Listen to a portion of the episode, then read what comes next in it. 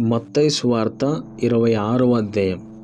యేసు ఈ మాటలన్నీ చెప్పి చాలించిన తర్వాత జరిగినదేమనగా ఆయన తన శిష్యులను చూచి రెండు దినములైన పిమ్మట పస్కా పండుగ వచ్చిననియు అప్పుడు మనిషి కుమారుడు సిలువ వేయబొట్టుకై అప్పగింపబడిననియు మీకు తెలియనని చెప్పాను.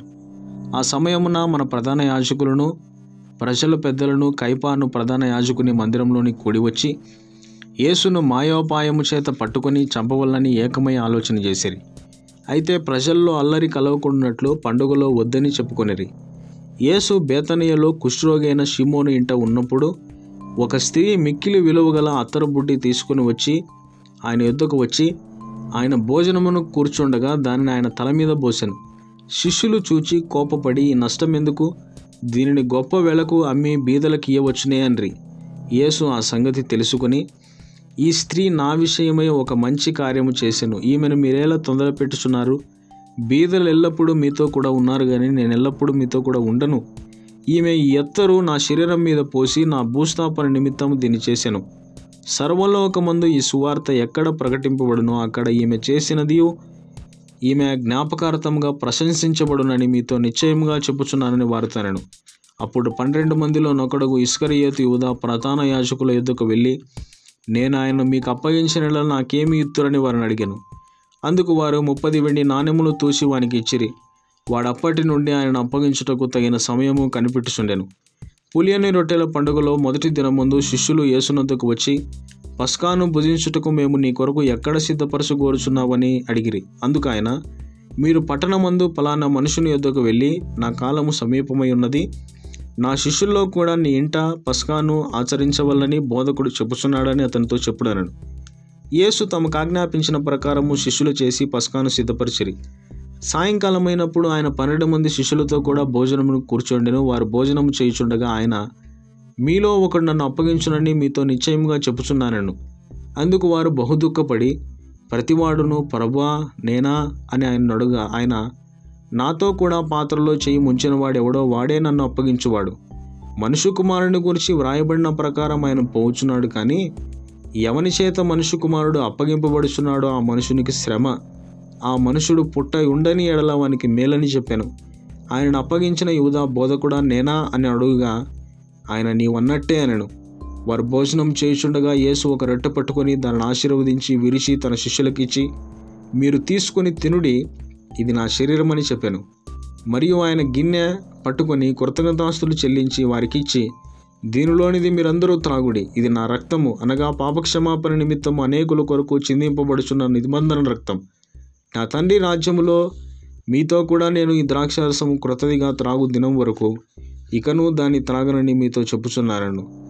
అంతట వారు కీర్తన పాడి ఒలివల కొండకు వెళ్ళిరి. అప్పుడు యేసు వారిని చూచి ఈ రాత్రి మీరు అందరూ నా విషయమై అభ్యంతరపడదరు. ఏలైనగా గొర్రెల కాపరిని కొట్టుదును మందలోని గొర్రెలు చెదిరిపోవునని వ్రాయబడి ఉన్నది కదా? నేను లేచిన తర్వాత మీకంటే ముందుగా గలిలేయకు వెళ్ళేదనను. అందుకు పేతురు నీ విషయమై అందరూ అభ్యంతర పడినను నేను ఎప్పుడునూ అభ్యంతర పడనని ఆయనతో చెప్పగా యేసు అతన్ని చూచి ఈ రాత్రి కోడి కోయక మునిపే నీవు నన్ను ఎరుగుమని మమ్మారు చెప్పేదవని నీతో నిశ్చయముగా చెప్పుచున్నానన్ను పేతురు ఆయనను చూచి నేను నీతో కూడా చావవలసి వచ్చినను నిన్ను ఎరుగనని చెప్పునాను. అదే ప్రకారం శిష్యులందరూ అనిరి. అంతటా యేసు వారితో కూడా గెచ్చమనే అనబడిన చోటికి వచ్చి నేను అక్కడికి వెళ్ళి ప్రార్థన చేసి వచ్చే వరకు మీరు ఇక్కడ కూర్చుండుడని శిష్యులతో చెప్పి పేతురును జబదయ్య ఇద్దరు కుమారులను వెంటబెట్టుకొని పోయి దుఃఖపడుటకును చింతాక్రాంతుడగుటకును మొదలుపెట్టెను. అప్పుడు యేసు మరణమగునంతగా నా ప్రాణం బహు దుఃఖములో మునిగి ఉన్నది. మీరిక్కడ నిలిచి నాతో కూడా మెలకుగా నుండుడని వారితో చెప్పి కొంత దూరం వెళ్ళి సాగిలపడి నా తండ్రి సాధ్యమైతే ఈ గిన్నె నా యుద్ధ నుండి తొలగిపోనిమ్ము. అయినను నా ఇష్ట ప్రకారం కాదు నీ చిత్త ప్రకారమే కానిమ్మని ప్రార్థించను. ఆయన మరలా శిష్యుల యుద్ధకు వచ్చి వారిని నిద్రించుట చూచి ఒక గడి అయినను నాతో కూడా మేల్కొని ఉండలేరా? మీరు శోధనలో ప్రవేశించకుండానట్లు మెలకువగా ఉండి ప్రార్థన చేయుడి. ఆత్మ సిద్ధమే గాని శరీరం బలహీనమని పేతురుతో చెప్పి మరలా రెండవ మారు వెళ్ళి నా తండ్రి నేను దీనిని త్రాగితేనే గాని ఇది నా ఎద్దు నుండి తొలగిపోవటం సాధ్యం కాని ఎడలా నీ సిద్ధించునుగా కానీ ప్రార్థించి తిరిగి వచ్చి వారు మరలా నిద్రించుట చూచాను. ఏలైనగా వారి కన్నులు భారముగా ఉండెను. ఆయన వారిని మరలా విడిచి వెళ్ళి ఆ మాటలే చెప్పుచు మూడవ మారు ప్రార్థన చేశాను అప్పుడు ఆయన తన శిష్యుల యొద్దకు వచ్చి ఇక నిద్రపోయి అలసట తీర్చుకునడి ఇదిగో ఆ గడియ వచ్చి ఉన్నది మనుషు కుమారుడు పాపుల చేతికి అప్పగింపబడుచున్నాడు. లెండి వెలుదుము ఇదిగో నన్ను అప్పగించువాడు సమీపించి ఉన్నాడని వారితో చెప్పాను. ఆయన ఇంకనూ మాట్లాడుచుండగా పన్నెండు మందిలో ఒకడగు యూదా వచ్చను. వానితో కూడా బహుజన సమూహము కత్తులు గుదీలు పట్టుకొని ప్రధాన యాజ ప్రధాన యాజకుల యొద్ద నుండి ప్రజల పెద్దల నుండి వచ్చాను. ఆయనను అప్పగించువాడు నేనెవరిని ముద్దు పెట్టుకుందునో ఆయనే యేసు ఆయనను పట్టుకున్నాడని వారికి గుర్తు చెప్పి వెంటనే యేసు నద్దకు వచ్చి బోధకుడా నీకు శుభమని చెప్పి ఆయన ముద్దు పెట్టుకురను యేసు చెలికాడా? నీవు చేయవచ్చినది చేయమని అతనితో చెప్పగా వారు దగ్గరకు వచ్చి ఆయన మీద పడి ఆయనను పట్టుకొనిరి. ఇదిగో యేసుతో కూడా ఉన్నవారిలో ఒకడు చెయ్యి చాచి కత్తి దూసి ప్రధాన యాచకుని దాసుని కొట్టి వాని చెవి తెగ నరికాను యేసు నీ కత్తి వరలో తిరిగి పెట్టుము. కత్తి పట్టుకున్న వారందరూ కత్తి చేతనే నశింతురు. ఈ సమయమున నేను నా తండ్రిని వేడుకొనలేననియు. వేడుకొనిన ఎడల ఆయన పన్నెండు సేనా వ్యూహముల కంటే ఎక్కువ మంది దూతలను ఇప్పుడే నాకు పంపడనియు. నీవు అనుకొనుచున్నావా నేను వేడుకొనినలా ఇలాగు జరగవలనను లేఖనము ఎలాగూ నెరవేరునని అతనితో చెప్పాను. ఆ గడియలోనే యేసు జనసమూహములను చూచి బందిపోటు దొంగ మీదికి వచ్చినట్టు కత్తులతోనూ గుదీలతోనూ నన్ను పట్టుకుని వచ్చితిరా. నేను అనుదినము దేవాలయంలో కూర్చోండి బోధించున్నప్పుడు మీరు నన్ను పట్టుకునలేదు. అయితే ప్రవక్తల లేఖనములు నెరవేరినట్లు ఇదంతా ఇవి జరిగినని చెప్పాను. అప్పుడు శిష్యులందరూ ఆయనను విడిచి పారిపోయిరి. యేసును పట్టుకొనిన వారు ప్రధాన యాజకుడైన కైపా ఆయన తీసుకుని పోగా అక్కడ శాస్త్రులను పెద్దలను కూడి ఉండిరి. పేదరు ప్రధాన యాజకుని ఇంటి ముంగిటి వరకు ఆయనను ఆయనను దూరముగా నుండి వెంబడించి లోపలికి పోయి దీని అంతం చూడవలనని బండ్రోతులతో కూడా కూర్చుండెను. ప్రధాన యాజకులను మహాసభ వారందరూ యేసును చంపవలనని ఆయనకు విరోధంగా అబద్ధ సాక్ష్యం వెతుకుచుంటారు కానీ అబద్ధ సాక్షులు అనేకులు వచ్చినను సాక్ష్యం ఏమీయో దొరకలేదు. తుదకు ఇద్దరు మనుషులు వచ్చి వీడు దేవాలయమును పడగొట్టి మూడు దినముల్లో దాన్ని కట్టగలనని చెప్పినరి ప్రధాన యాజకుడు లేచి నీ ఉత్తరమేమీ చెప్పవా? వీరు నీ మీద పలుకుచున్న సాక్ష్యం ఏమని అడుగా యేసు ఊరుకుండెను.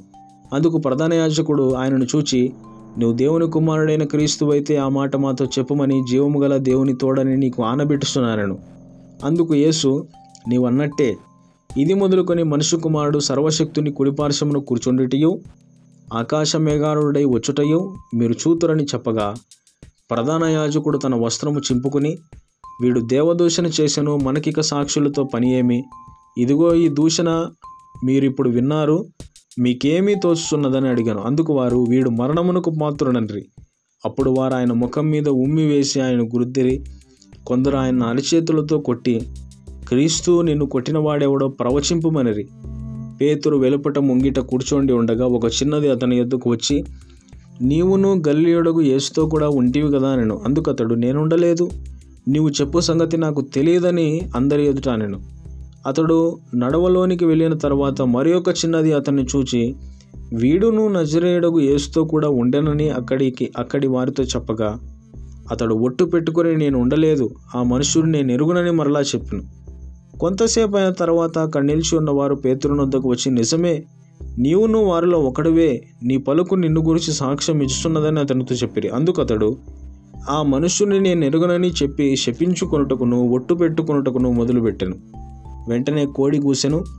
కనుక కోడి కూయక మునుపు నీవు నన్ను ఎరగవని మొమ్మారు చెప్పేదవని యేసు తనతో అనిన మాట పేతురు జ్ఞాపకం తెచ్చుకొని వెలుపలికి పోయి సంతాపపడి ఏడ్చెను.